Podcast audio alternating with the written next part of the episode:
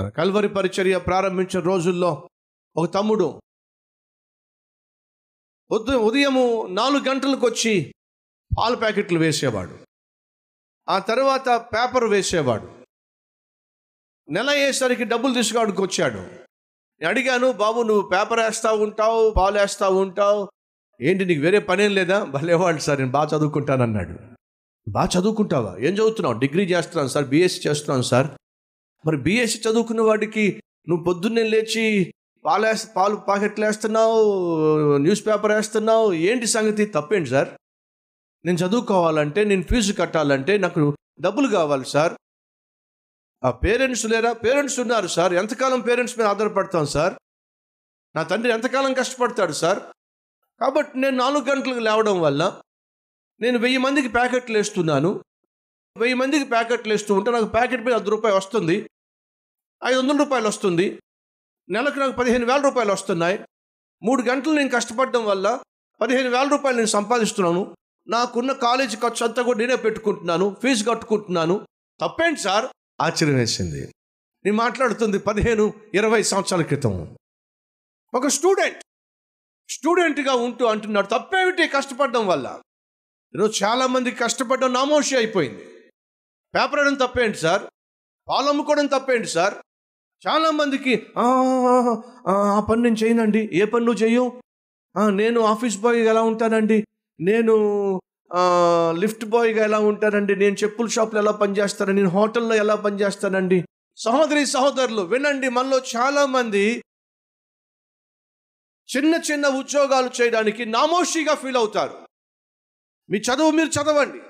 మీ exams మీరు రాయండి. కానీ ఎక్కడో ఉన్న తల్లి తండ్రి రెక్కలు ముక్కలు చేసుకొని సంవత్సరాలు సంవత్సరాలు మిమ్మల్ని పట్టణాల్లో ఉంచి పోషించడం అంత సులభం కాదో. ఏదో ఒక పని చేయండి. మీ హాస్టల్ ఫీజు కట్టుకోవడానికి మీ తిండికి అయ్యే ఖర్చు కోసం ఒక నాలుగు గంటలో ఆరు గంటలో ఎనిమిది గంటలో కష్టపడి పని చేయండి. నామోషిగా ఫీల్ కాకండి. దాన్ని సిగ్గుగా భావించకండి. దావీదును పిలిచి తండ్రి అంటున్నాడు ఈ రొట్టెలు పట్టుకెళ్ళి యుద్ధంలో ఉన్నటువంటి మీ బ్రదర్స్ దగ్గరికి వెళ్ళో అనంటే దావిదనాలి డాడీ రాజుగా నేను అభిషేకించబడిన తర్వాత రొట్టెలు మోయటం ఏం బాగుంటుంది? రొట్టెలు పట్టుకెళ్ళడం ఏం బాగుంటుంది? మన దగ్గర చాలామంది పనులు ఉన్నారుగా వాళ్ళకి ఇచ్చి పంపించవచ్చుగా నేను నేను కత్తి ఫైటింగ్ నేర్చుకుంటున్నా. ఏం ఫైటింగ్ బాబు? కత్తి ఫైటింగ్ నేర్చుకుంటున్నా. ఎందుకురా? రాజును కాబట్టి రేపొద్దున కత్తి ఫైటింగ్ చేయాలి కాబట్టి ఈ కబుర్లు ఏమీ చెప్పలా.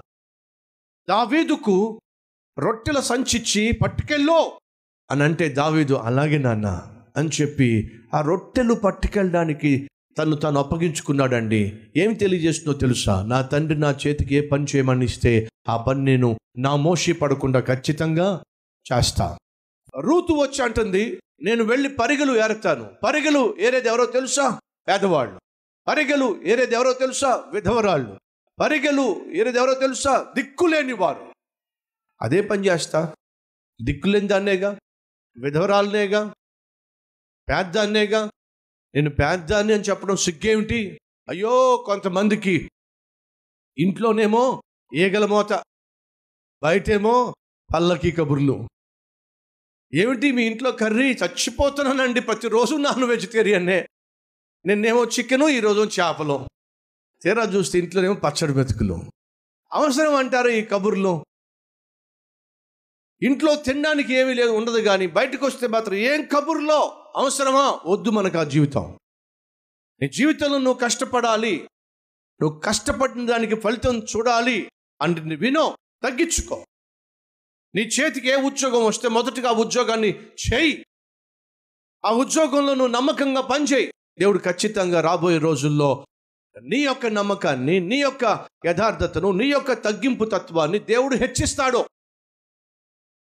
యోసేపు ప్రధానమంత్రి కాక మునుపు ఏం చేశాడో తెలుసా? ఒక ఇంట్లో పనివాడిగా జాయిన్ అయ్యాడు.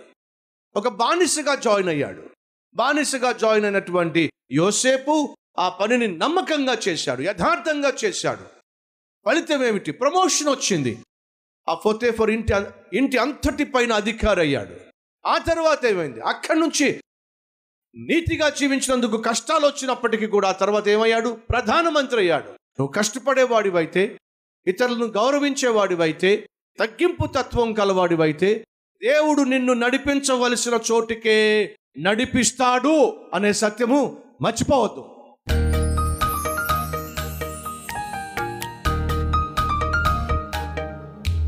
మహాపరిశుద్ధుడు అయిన ప్రేమ కలిగిన తండ్రి సూటిగాను స్పష్టంగాను మాతో మాట్లాడాం కష్టానికి తగిన ప్రతిఫలం మేము చూడాలి అంటే కష్టపడాలి ఇంట ఇంట బయట గౌరవంగా వ్యవహరించాలి. పేదవారిని ప్రేమిస్తావు పేదవారిని పట్టించుకుంటావు పట్టించుకోండి అని నీ ప్రజలకు ఆజ్ఞాపించావు. నువ్వు అద్భుతమైన దేవుడు నాయన. మా మందిరంలో పేదవారు ఉన్నట్లయితే దిక్కు దశ లేని వారు ఉన్నట్లయితే ఆకల మంటలతో అలమటించిపోయేవారు ఉన్నట్లయితే నిరుద్యోగ సమస్యతో అనారోగ్యంతో అల్లాడిపోతున్నట్లయితే వారిని దర్శించే దృష్టించే దీవించే అద్భుతమైన దేవుడవు నీ ఉన్నావు నిన్ను కలిగి వారు జీవించులాగున నీ మీద ఆధారపడి జీవించులాగున నీ ఆశీర్వాదంతో వారు వర్ధిల్లులాగున సహాయం చేయండి. నీ మీద ఆధారపడి జీవించటం ఆశీర్వాదము నిన్ను విశ్వసించటము నాయనా మాకు ఎంతో దీవెనకరము. అట్టి జీవితం మాకు దయచేయమని. ఇకే సమస్త మహిమ ఘనత ప్రభావములు చెల్లిస్తూ ఏసు నామం పేరట వేడుకుంటున్నాం తండ్రి. అమెన్